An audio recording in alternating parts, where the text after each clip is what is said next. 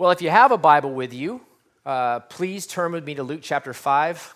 I say this often, but if you if you don't have a Bible and you would like one, it's our privilege to provide you with one. Just see somebody at the doors that, that was greeting you and just say, Hey, I'd love to have a Bible, and we will we will get one for you. We're going to be picking up our study this morning in verse 33. And uh, Lord willing, we are going to make it through chapter 5 today. Uh, I told someone recently that uh, this week that I had planned to do chapter 5 in two weeks uh, it has taken us five. So, um, but it's so good. I mean, there's like just such good stuff here that I, I just, we had to slow down and, and, take a closer look. And as we've been making our way through these first five chapters, though, we, we've seen how Jesus' popularity has continued to rise. You know, wherever he went, right, crowds of people were, were gathering around Jesus right? They wanted to hear him teach. They wanted to see the miracles that he was performing. You know, lives were being changed by Jesus. He was healing people physically. We, have we've, we've seen paralytics healed. We've seen lepers cleansed. We've seen him heal Simon Peter's mother in law. We've seen him free people who are demon possessed. He's forgiving sins, which is the ultimate healing that anyone can receive, right? He was preaching the good news of God's kingdom. It said he went all throughout the region preaching in their synagogues, teaching the good news of God's kingdom. He was inviting people to come and follow him, inviting people to be his disciples who nobody else would have chosen fishermen. Last week we saw him inviting tax collectors. Jesus was changing lives. But at the same time that Jesus' popularity was was growing amongst the people, there was also a rising level of, of hostility and resistance from a particular group of people who are known as the Pharisees. These were the, these were the super religious leaders of the day who they had developed a long and complicated set of rules for how to live a godly life. The problem was that, that these rules, they were man-made. And they did not reflect the heart of God. And so, a couple of weeks ago, the first conflict that we read about between Jesus and the Pharisees happened when the Pharisees heard Jesus, he was claiming to have the authority to forgive sins. And that's something that only God can do, right? They're actually correct about that. They, they said only God can forgive sins, so they accused him of blasphemy. Problem was, he is God. He's God in the flesh, and he does have the authority to forgive sins, and he demonstrated it for them at that moment by then not only heal, uh, forgiving the man for, for his sins, but then raising the man who was paralyzed and, and sending him out of the home walking that day. A demonstration of his power and authority, not only to heal people physically, but to heal people spiritually. And then the second conflict that we looked at last week happened when, when Jesus invited a tax collector to be one of his disciples. And then, after inviting this Levi, otherwise known as Matthew, to come and be his disciple, Matthew threw a big party, and Jesus was the guest of honor in Matthew's house. And there's Jesus at the party, surrounded by other tax collectors and known sinners in the community. Jesus is right there in the center, and they're eating and they're drinking and they're having a great time. And the Pharisees are, they, they are fired up. They are angry that, that somebody who's claiming to be the Messiah, somebody who claims to be a godly man, is hanging out with some of the most vile sinners that were known.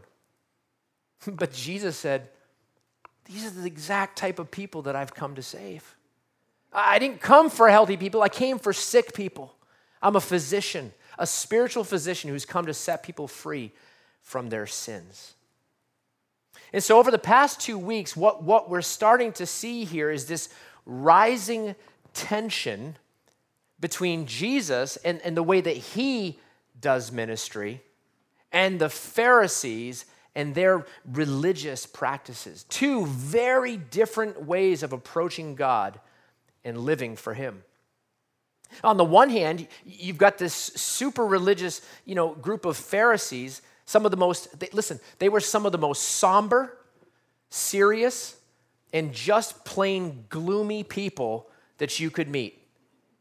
Uh, intentionally. They intentionally carried themselves around like life is hard, it's so terrible, just living for God, you know? They, they, it, because the, in their minds, the more miserable you were, the more godly you were.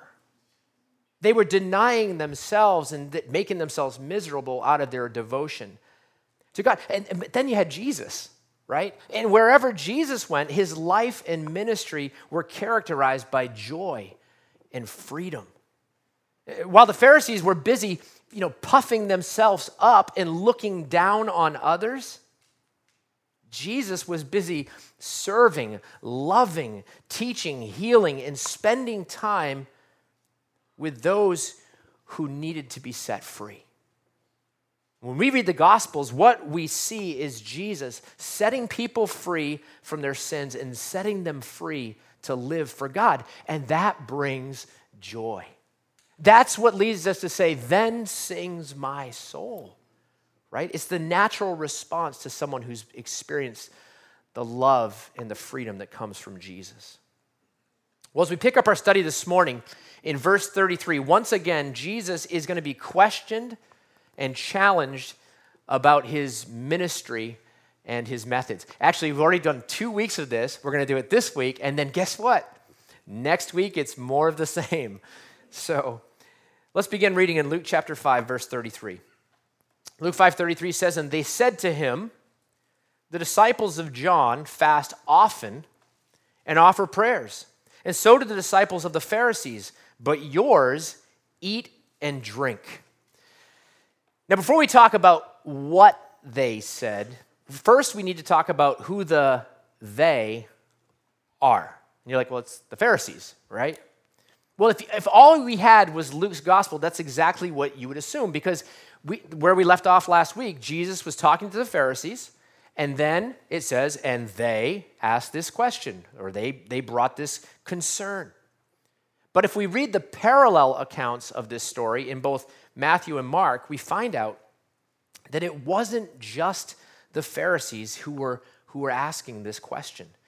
In Matthew chapter 9, verse 14, we read that then the disciples of John, John the Baptist, this is the forerunner of the Messiah, the forerunner of the Messiah who's saying, This is Jesus. He's the Messiah that you've been waiting for. His disciples are now coming to Jesus. They came to him and they said, Why do we and the Pharisees fast, but your disciples do not fast? In Mark chapter 2, verse 18, it says, Now John's disciples and the Pharisees were fasting, and people, other translations, if you have them, might say, and they, they came and said to him, Why do John's disciples and the disciples of the Pharisees fast, but your disciples do not fast? So, who are the they that are asking these questions? Is it John's disciples? Is it the Pharisees? Is it the people? I think the most logical answer is yes. Yes. It, it's all of them. It's all of them, right? As John's disciples, as the Pharisees, and as the people are observing Jesus and his disciples, watching how he's doing ministry in the community, they could not help but notice that there was some obvious differences between them. It was, it was, start, it was startling. He is so different than any other religious leader that had ever come along. The joy that surrounds him and his guys compared to these guys, right? It, it, was, it was startling. Now, I need to point something out because John's disciples and the Pharisees are asking the same question. They're both asking the same question, but it doesn't mean that they had the same motive. It doesn't mean that they had the same motive. For John's disciples, they're, they're probably confused, right? They're thinking, well, John is telling us that you're the Messiah, but you don't behave like we do. You're doing something totally different. Are we doing it wrong? What, what's the, they're confused. They don't understand. But the Pharisees, well, the question that they were asking would have been far more accusatory, right? Why aren't you doing what we do. We're the ones that are doing it right. You're doing it wrong. The, John's disciples are asking a question because they're confused. The Pharisees' disciples are asking a question because they're accusing Jesus of doing things the wrong way. So let's go ahead and take a look at their question. As they're observing Jesus, it's obvious that he and his disciples are doing things very differently. And one of the more glaring differences was the practice of fasting. They said, The disciples of John fast often and offer prayers, and so do the disciples of the Pharisees. But yours do what? Eat and drink. In other words, they say, While we're busy fasting, you guys are feasting. While we're busy depriving ourselves, right? You guys are having a party. What is up with that? Why aren't you fasting? Why aren't you doing the things that godly people do? Now, to better understand their question, to better under, but isn't it funny though, honestly? This should be a little bit comical that Jesus is, is in trouble for having too much fun, right? Stop being so joyful, right? Listen, there are still many in the religious communities around the world that have the same sort of uh, reputation, right? Somber, serious, and just plain gloomy, you know? That's not the way that Jesus was. But that's what he's being accused of here. Now, again, to, to better understand, we need to talk a little bit more about fasting. This, this practice of abstaining from food for a period of time. Well, that would make me gloomy, okay? I, don't, I love food, right? So when I get hungry, I get, there's a reason why we have something called hangry, right? That it's, it's, a real, it's a real thing. But fasting is a spiritual discipline that was uh, practiced by many people in the Bible, including Jesus. Jesus fasted, Paul, King David, Daniel, Moses, Elijah, Esther, Ezra, and plenty of others. Jehoshaphat, King Jehoshaphat also called for a fast. And, and fasting is meant to be a way of denying our flesh for a period of time, saying no to, like, hey, I'm desiring food, but I'm going to say no to myself in order to focus our attention on God. It's a practice that is intended to increase both our awareness of God and our dependence upon God. And as you read through the scriptures, we, we often see fasting connected with prayer, right? You always see, see that those two kind of going together prayer and fasting. So through prayer and fasting, we see God's people seeking God's will and his direction.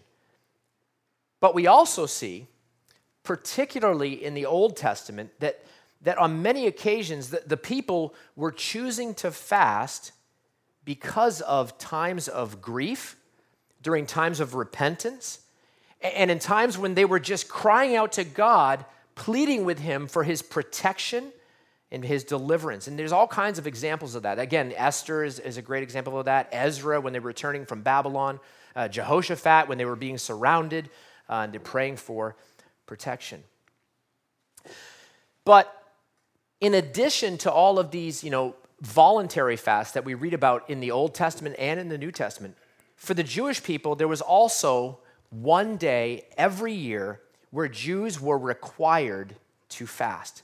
And that was on the Day of Atonement, also known as Yom Kippur.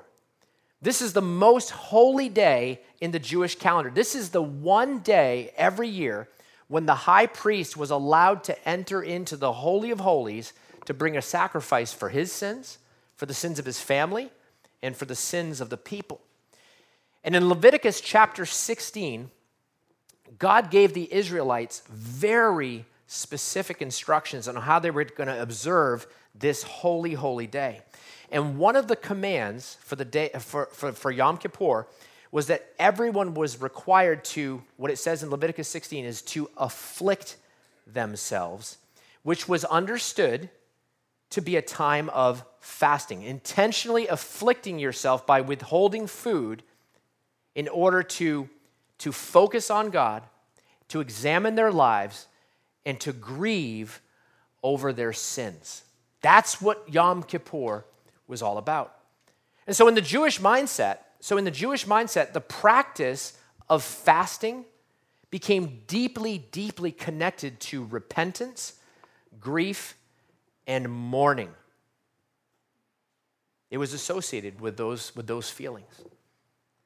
But sadly, the practice of fasting also became associated with, with, with, an outward display uh, or a demonstration for others of just how spiritual or how holy you were.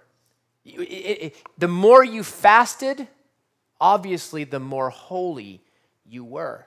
And so, what would happen is people went out of their way to make sure that other people knew that they were fasting, right? That's what it became. Everybody look at me. I'm fasting, right? What are you doing today? You want to come out to dinner? No, I can't. I'm fasting, depriving my, I'm afflicting myself, just like all the other holy people from scriptures, right? Drawing attention to themselves. And so for the, for the super religious types like the Pharisees, it wasn't enough. It wasn't enough just to fast one time per year on Yom Kippur. It wasn't enough to just make fasting a regular you know, part of their lives when they were feeling led to, to seek God more. No, they made it a regular, and I'm going to use this word intentionally, a regular ritual in their lives. Something they did. They're just going through the motions. This is what we do. We fast. It's part of being a godly person. In fact, by the time of Jesus, by the time Jesus comes along, the Pharisees had decided that, that, that again, it wasn't enough to just do it once a year, right? The Pharisees at the time of Jesus made it their regular practice to fast two days every week. Every week, every Monday and every Thursday. You wouldn't do it on Tuesday. It has to be Monday. Every Monday and every Thursday. I actually read somewhere uh, that, that it might have been on Monday and Thursday because those were the busiest days in the market. More people to see you grieving as you're fasting. So every Monday and every Thursday, the Pharisees would, would self afflict themselves as a sign of their great devotion to God. Last Sunday, I don't know if you remember this, but we closed, we read um, a parable of Jesus from Luke chapter 18. Do you remember what the Pharisee said when he was praying in the temple? He said, God, I thank you that I am not like other men. Such a good guy, you know? Other men like extortioners, the unjust, adulterers, or even like this tax collector. I fast twice a week. Twice a week and I give tithes of all that I get. And I am so righteous that I deny myself of food two times every single week.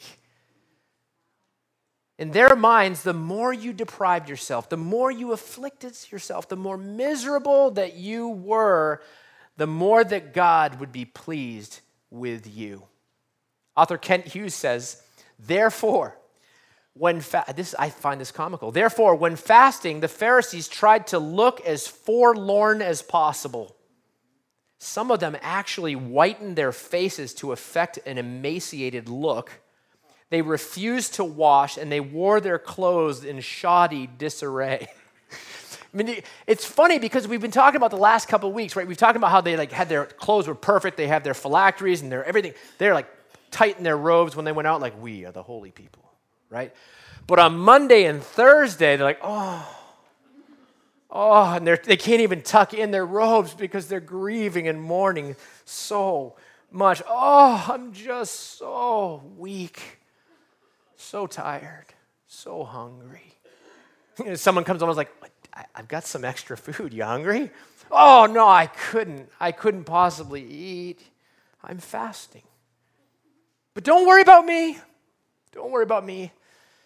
It's all for God. It's all for Him, right? All for Him. Yeah, right, right? Like, obviously not. It's no wonder that in Matthew chapter 6, Jesus said these words When you fast, when you fast, do not look gloomy like the hypocrites. They disfigure their faces that their fasting might be seen by others. Truly, I say to you, they've received their reward. They've got their praise from the people. That's their reward. but when you fast, and notice that Jesus isn't opposed to fasting here, right? Jesus, let's be clear about that. Jesus is not opposed to fasting. He assumes that we will fast here, doesn't he? He says, when you fast, not if you fast. Anoint your head and wash your face, that your fasting may not be seen by others, but by your Father who is in secret. And your Father who sees in secret will reward you. Jesus isn't opposed to fasting, is he? Obviously, I mean, he, he fasted. But Jesus is opposed to man made commandments that are imposed on others by self righteous individuals and institutions who are claiming to speak for God. He's opposed to that. He's also opposed to inauthentic expressions of devotion to God that are motivated by a desire to bring glory to ourselves. He's opposed to that. And Jesus says, when you fast, do it for the right reasons. And I, just want to, hey, if, if, fasting isn't something that's part of your spiritual disciplines and your practice, like you pray, you, you study God's word, pray about it. Ask God if He might have you to consider fasting for a time and, and look into that and study up on that. It is a spiritual discipline with, with great benefits for your walk with the Lord. So, this is the backdrop, though. This is the backdrop for the question why don't your disciples fast like we do? The Pharisees are afflicting themselves twice a week, walking around in mourning in an attempt to please God and seek His blessing. You know, while we're busy fasting, you guys are feasting. While we're depriving ourselves, you guys are eating and drinking. You're, you're celebrating. Why? Why? And Jesus says, That is such a good question. That is a great question. I'm so glad you asked, right? Verse 34. Jesus said to them, Can you make wedding guests fast while the bridegroom is with them? Jesus answers their objection with a question. Can you make wedding guests fast while the bridegroom is with them? Jesus says, Do, do, do you fast during a wedding celebration? Is that what you do? And the implied answer is no, of course not. Why? Because that would be rude right? Can you imagine going to someone's wedding, right, and just sitting in the back all gloomy and sad, and they're passing out food at the reception? You're like, oh, don't put that in front of me. I'm fasting for Jesus. You know, like you would never do that. It's totally rude. Why? Because weddings are not a time for mourning, weddings are a time for joyful celebration. In our culture, in our culture, weddings are, are typically a one day event, right?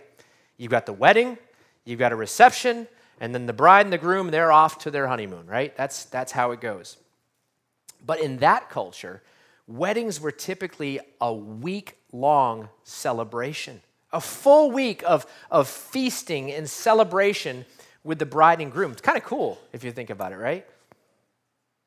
And during this week long celebration, Kent Hughes says that the bride and the groom were attended by chosen friends known as the guests of the bridegroom. These wedding guests were exempted from all fasting through a rabbinical ruling. And we talked about all the teachings of the rabbis, right? The rabbinical rules. The Pharisees would have been really familiar with these rabbinical rules and they would have followed them closely but through this rabbinical ruling that said all in attendance on the bridegroom are relieved of all religious observances which would lessen their joy. They're saying you can't be fasting during the week long celebration if you're a attendant of the bridegroom because that would lessen your joy. And there is no room for mourning in the presence of the bride and the groom. Not allowed. And so Jesus says, Jesus says, listen, the groom is here. The groom is here. I am the groom. I am the long awaited Messiah. And so, this is not a time for fasting. This is a time for feasting. This is a time for celebration. In the same way that it would be inappropriate for the guest to be mourning during uh, or fasting during a wedding celebration, Jesus says it would be inappropriate for my disciples to be mourning and fasting while I am here with them. Totally inappropriate. Jesus says that this is a time for celebration because the Messiah is here. I love what, what Chuck Swindoll says. He says the disciples didn't need to fast in order to concentrate on God, they could reach out and touch him literally, right? They didn't need to, to, to, to, devote time to prayer and fasting to seek the heart of God. They could look him right in the eyes and ask him, God, what do you want from me? What do I need to do? The Messiah was with them, God in the flesh. It was a time for joyous celebration. But in verse 35, Jesus says, But the days will come when the bridegroom is taken away from them, and then they will fast in those days. Jesus says, Hey, right now, this is a time for celebration, but, but a time is coming when my disciples will fast. They're gonna mourn when I am taken away from them. Now, the word that Jesus uses here for taken implies to be taken away by force. It's a, it's a forceful snatching away. Now, no doubt, Jesus is speaking uh, about the events that are going to eventually transpire in Jerusalem. In fact, this is the first time that Jesus sort of alludes to what he's going to face in Jerusalem. It, it, it, was covered in Luke chapter 2 when he was a baby, right, at the temple. And uh, Simeon talked about what was going to happen to Jesus eventually.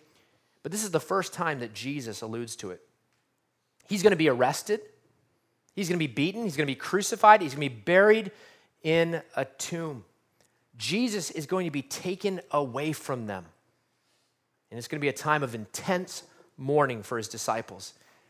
And honestly, I, I, would not be, I would not be the least bit surprised, even if the scriptures don't say it. I would not be surprised if the disciples were literally fasting during those days between Jesus' crucifixion and his resurrection.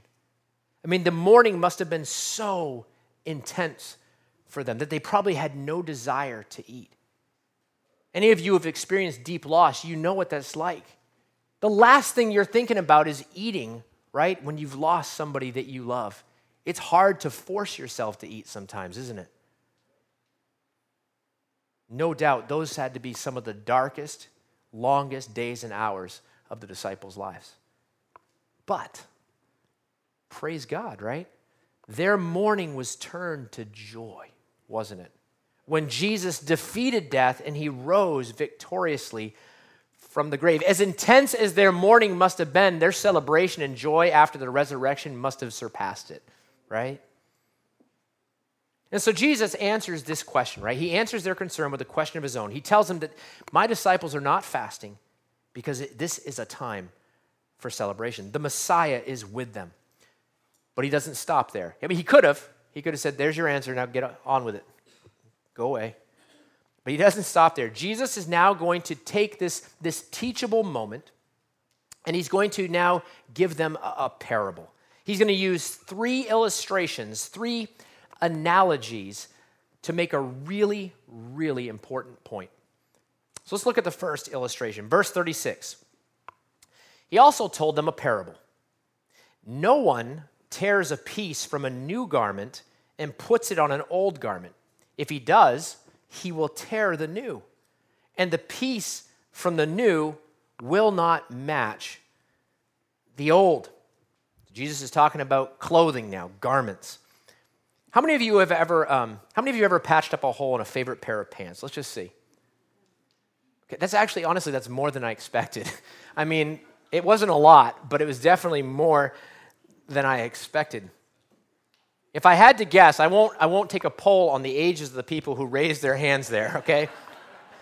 but if I had to guess, if I had to guess, especially for our, our younger generations in, in our culture, at least here in the United States, Patching holes in clothing is probably not something that is practiced as commonly as it used to be, right? And there's probably a lot of reasons for that. There's probably a lot of reasons. First of all, I mean, we're just not nearly as frugal as we used to be, right? You know, we're not, we're not worried about whether or not I'm going to be able to buy another pair of pants, right? So people, in fact, most things in our culture, sadly, are very disposable, right? We, we just, oh, oh, it's, eh, it's got a scratch. Let's get a new one, you know? That's how we treat things. But let's be honest. Let's be honest. Today, at least one other reason is that you are more apt to buy a pair of jeans that already has holes in it than you are to patch a pair that has formed a hole. Uh, that, that still doesn't make sense to me. I know I'm old. I guess I'm too old to really get a hold of that. And what's really funny is if you do have a pair of pants that doesn't have a hole in it and it springs a hole in it, it's no good. But if you buy a pair that already has a hole in it, that is good. I, I don't get it, right? But let's just say that you were trying to patch a hole in an old shirt, a, a favorite shirt, a favorite pair of pants. Jesus says you wouldn't cut a patch out of a brand new pair of pants in order to patch an older pair. You wouldn't say, oh man, my favorite jeans have a hole in it. Let me just run down to the store and buy a new pair of jeans. I'll come home, I'll cut out a hole out of those new jeans and sew it onto my favorite old ones. You wouldn't do that, right? How ridiculous would that be? You would not do that. Jesus would say, you just, just wear the new pair. you just bought a new pair, just, just wear those. But besides that, besides that, there was the whole issue of, of shrinking. There's a whole issue of shrinking. In fact, in both Matthew and Mark's gospel, they actually emphasize that point. In Mark chapter 2, verse 21, Jesus says, No one sews a piece of unshrunk cloth on an old garment. If he does, the patch tears away from it the new from the old, and a worse tear is made. See, in those days, before the whole like pre shrunk clothing, right? I like pre shrunk clothing, by the way. Yeah. It's so disappointing. You've ever bought a shirt, you just loved it, you wear it once, and then the next time you go to put it on, it just doesn't fit the same. And it will never, ever fit the same again. That's really frustrating. But if you were to take a, a new piece of cloth that had never been shrunk yet, and you were to stitch it onto an old garment that had already been washed, dried, and shrunk, you know what's going to happen, right? You understand this. As soon as the new patch is washed, dried, it's going to shrink. And when it shrinks, it's going to make a hole in the original garment that's bigger than the hole to begin with, right? It's going to be worse than it was before. Right? So that's his first illustration right? That's the first one. Before we talk about what Jesus is saying here, let's look at his second similar illustration. Verse 37. No one puts new wine into old wineskins. If he does, the new wine will burst the skins and it will be spilled, and the skins will be destroyed. But new wine must be put into fresh wineskins.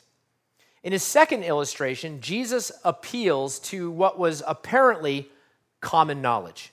He says, Nobody puts new wine into an old wineskins. Why? Because it doesn't work. It doesn't work. If you put new wine in old wineskins, both of them end up ruined. Now, that may have been common knowledge in, in Jesus' day, but you and I both know that someone had to learn that the hard way, right? Someone was the first person who said, Oh, hey, I got this old wineskin. Let's just put some new wine in it, and that'd be great. And then, right? Didn't work. It didn't work. And while I'm pretty sure that, that this was common knowledge in that day, I, I am also pretty sure that most of us have never skinned an animal and sewed it into a wineskin. Has anybody here actually? I mean, I know some of you have skinned animals because we're in Maine, right? Um, so yeah, we got some hunters here. Um, but but I, I, am curious has anybody here ever taken the, the carcass of the animal that you shot, skinned it, and turned it into a wineskin? Anybody? Okay, good. So let me just explain. What? Did somebody say yes? let me, let me just explain this for a moment. Okay, so wineskins were typically made from either sheep or goats. Look at that picture. That is not the picture you just had in your mind, is it? I, I know when I saw that picture, I was thinking, please pour me a glass. right? I'm glad, I'm glad that we use things like bottles and cans and things like that today. That, that, wow, there it is. All right, so they would take either sheep or goats, and they would keep the animal's hide in one piece, in one piece, and the neck would form the spout of these large wineskins.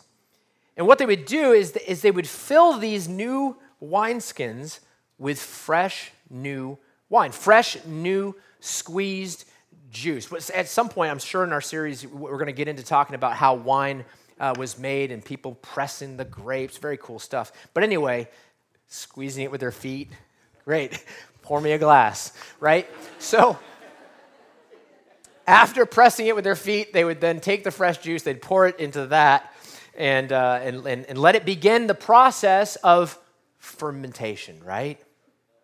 As the wine began to ferment, these gases would build inside of that wineskin.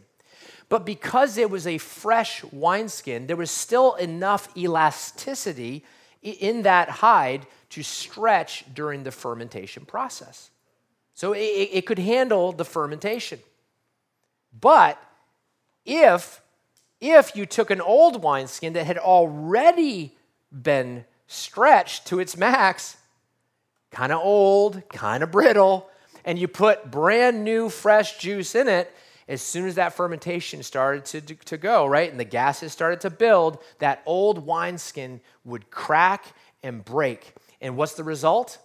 The wine is spilled out on the floor, and your old wineskin is no good anymore. I mean, you could put old wine in an old wineskin, but you could not put new wine in an old wineskin. Okay, so there you have it. Those are, those are two illustrations that Jesus has given them, two very similar illustrations. But what is Jesus saying? What is he saying? Jesus, Jesus wants the disciples of John, he wants the Pharisees to understand that, that the differences that they're noticing, right? The, the differences like fasting and how Jesus and his disciples feast while they're fasting, Differences like the type of people that Jesus is associating with, right? These differences are just the beginning. Just, they're just starting to scratch the surface. They, they, they don't have any idea how bad it's going to get for them, right? This is just the beginning of something new, something new that God is doing. God the Father sent his son Jesus to bring something new, something better, something better. And Jesus wants these religious leaders to understand that he's not I'm not here to fix or repair this old broken system that Judaism had become.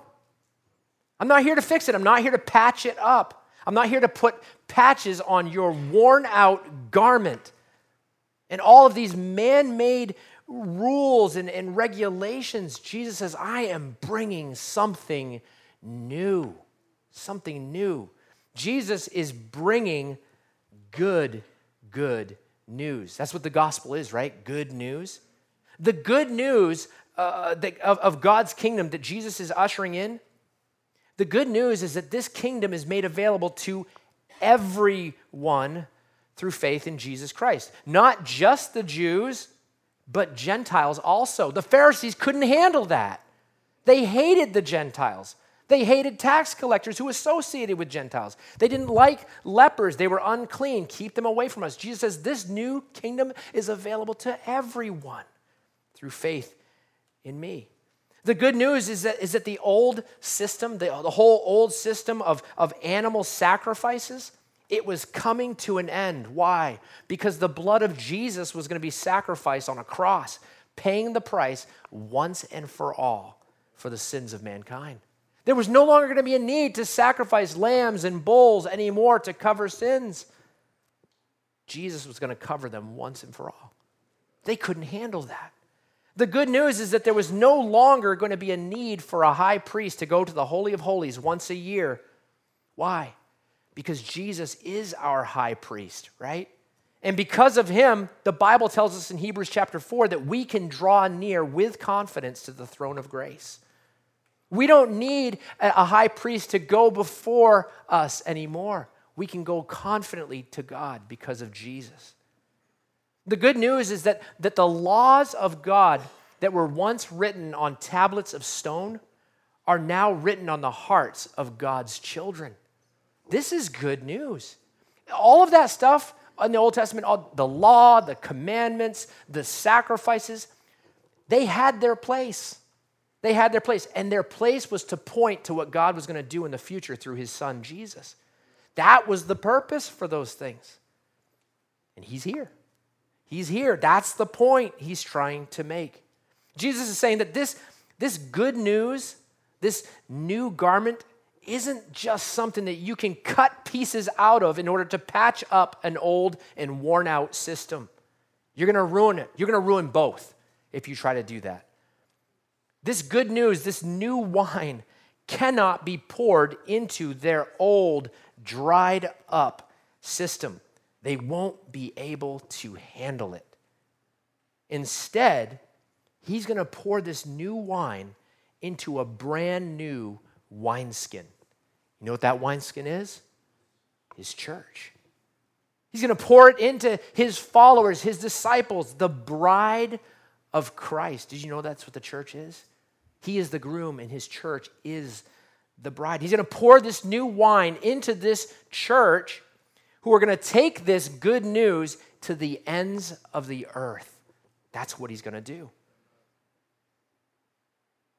I need to make something really, really clear before we continue in speaking of the old, in speaking of the old, we need to understand that Jesus is not saying that he was doing away with the Old Testament.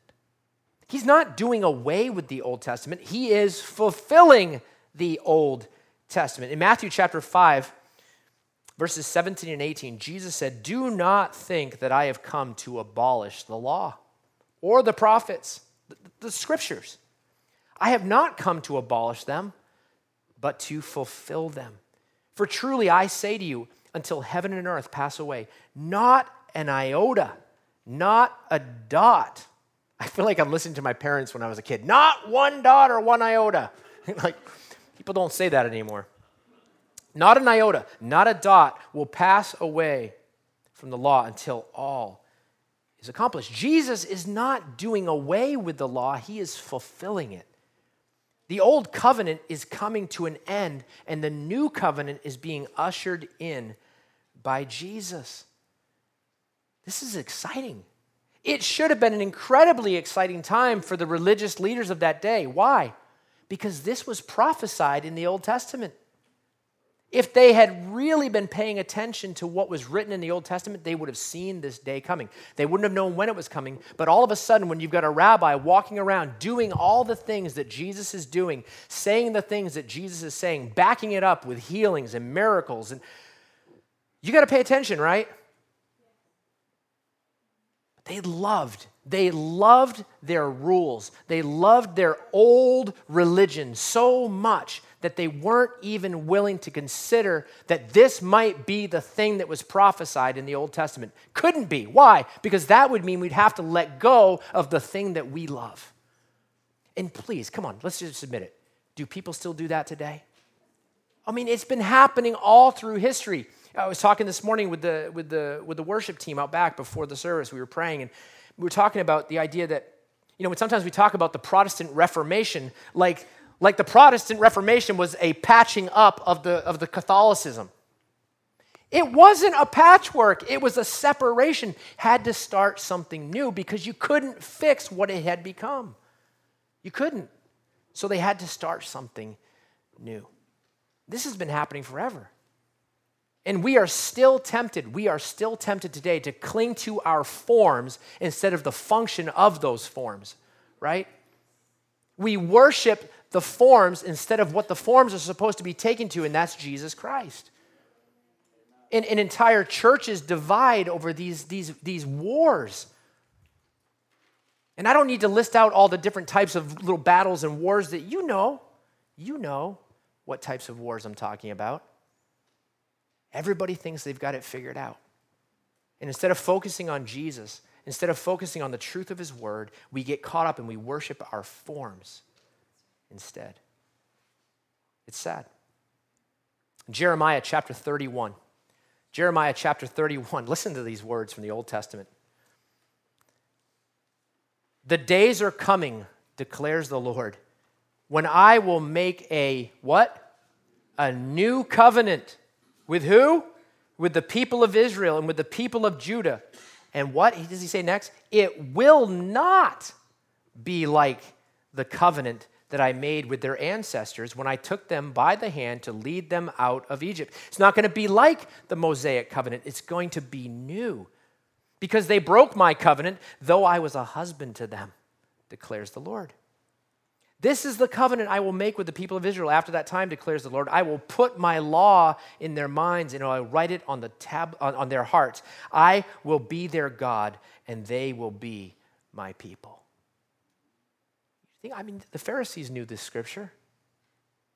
They just were unwilling to even consider that Jesus was ushering in this new covenant, right? Unwilling. They should have known.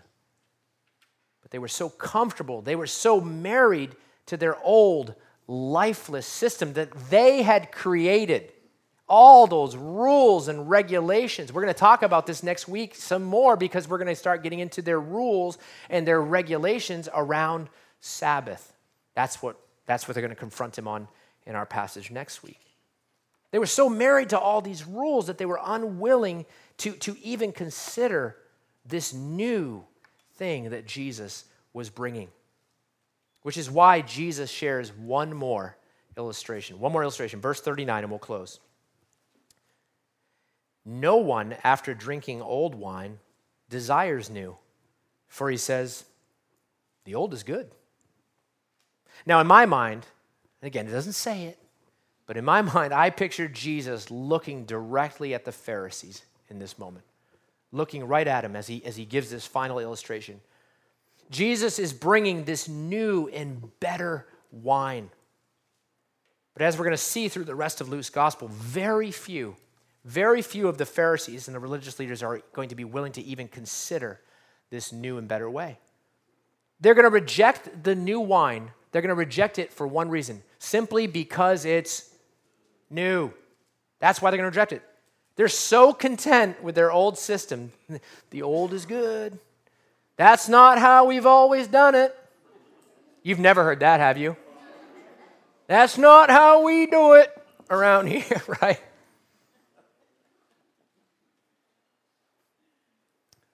They've heard Jesus teach, right? They've seen his miracles. They've seen him cast out demons. They, they've heard his claims to be the Messiah, but, but he wasn't doing things the old way. He wasn't doing things their way. And they're unwilling to even consider this new wine, this new and better way. Now, I know you've heard me say it before, but it is so easy I love to do it. It's easy to pick on the Pharisees, right? To focus on where they fell short. But what we really need to be doing is asking God to help us to stay sensitive to His Spirit and to protect us from becoming so set in our ways that we miss out on the new things that He may want to be doing in and through us. And you know, even saying that, I know some of you are like, whoa, whoa, whoa. What are you saying, Chris? Oh, is this where he's okay? This is the this is the segue where he's now going to start leading us down a path away from the truth of God's word. Right? He said new. God, listen, no, we never, ever, ever compromise on, on God's word. We need to stay anchored in the truth of God's word, right? But we also need to stay flexible as to how he may be willing or, desiring to use us to accomplish his mission in this world, right? Do you think that churches today look like churches 50 years ago, 100 years ago, 200 years ago? It's constantly changing, right? The, the, the mission doesn't change, but how we accomplish that mission, it changes. One of the things that I have always, always, always loved about this church, loved. I've been a part of this church for a long, long time and one of the things that I've always loved about this church family is, is that through the years, this church has consistently displayed a willingness to just follow the Lord's lead and try new things. We've tried things that just didn't work, right? Just didn't work. We thought it would. We prayed about it. We said, hey, let's try this. Oh, it didn't work. But other things, we said people would come up with an idea and they say, well, what, if we, what if we tried this? We really want to meet our community. Maybe that's how something like Shoulder to Shoulder was born right? It's just an idea. What if we, as a church, went out into our community and we tried this thing and we did, we did projects and then we, and then at lunchtime, working in people's homes, we invite them to sit down and have lunch with us and we talk about why we're doing what we're doing. We talk about the Lord and have devotions together. And, and we, and we rub shoulders with people who might not ever come into this door. Let's take the church out to them. That's what we decided to do, right? That's one of those things that worked. I mean, what is this, year six, seven? I don't even know. But, but, but shoulder to shoulder is one of those things that worked for now.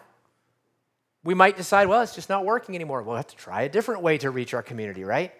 We've got food pantries, we've got clothing closets. There's, there's lots of different ways that we might try to reach our community. But I appreciate the fact that you're willing to say, let's try it. Let's see how it goes. That we don't get stuck in our ways and say, this is how we've always done it. We don't want to become like that. We always want to be sensitive. We want to be sensitive to the Lord and, and where, where He's moving and how He's moving in our midst. Well, next week, as I said, we're going to, wow, we're going to see two more challenges from the Pharisees. You know, I got to say, Jesus is pretty patient. I mean, he's, he, he does let him have it at times um, in, in, in, in the scriptures, but man, these guys are relentless, right? They're relentless. But until then, Uh, let me just encourage you to stay close to Jesus, right? Stay close to Jesus. I encourage you to, to study his word, dig into the word, commit time to pray, even commit time to fast if the Lord is leading you to do so. Don't come in here next week.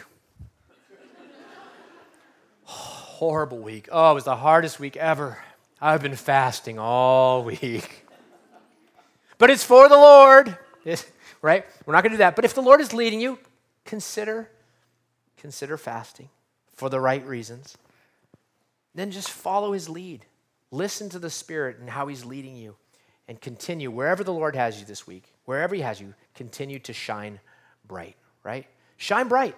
Let your light shine before others in such a way that they see your good deeds and they glorify your Father in heaven. That's what we're going to do between now and next Sunday, right? Amen. Let's pray. Heavenly Father, we just love you so much. I, I cannot thank you enough for the joy and the freedom that you have put into my life through your Son, Jesus Christ. You forgave me of my sins, brought me into this eternal relationship with you where, where I can come to you at any time, talk with you, and know that you are listening and you care for me and you love me. And, and, and, and every person in this room who knows you knows that same truth. God, thank you. You've put us into a family where we get to walk through life together, encourage one another, challenge one another, grow together, carry burdens together. And you've given us incredible, uh, given us this incredible opportunity to be a light to the world around us. God, I just pray. I pray that, that, that, that the people of Fayette Baptist Church, when we leave this place, I pray that what the community sees is, is, is what what the people in the first century saw about you and your disciples joy, freedom, and leading people to experience forgiveness of sins in life that really matters. I pray that they don't see what the people saw in the Pharisees gloomy, sorrowful people, married to their forms God, we don't want to be like that. We love you. We praise you. We ask you to continue leading and guiding each and every member of this body for your glory. In Jesus' name, amen.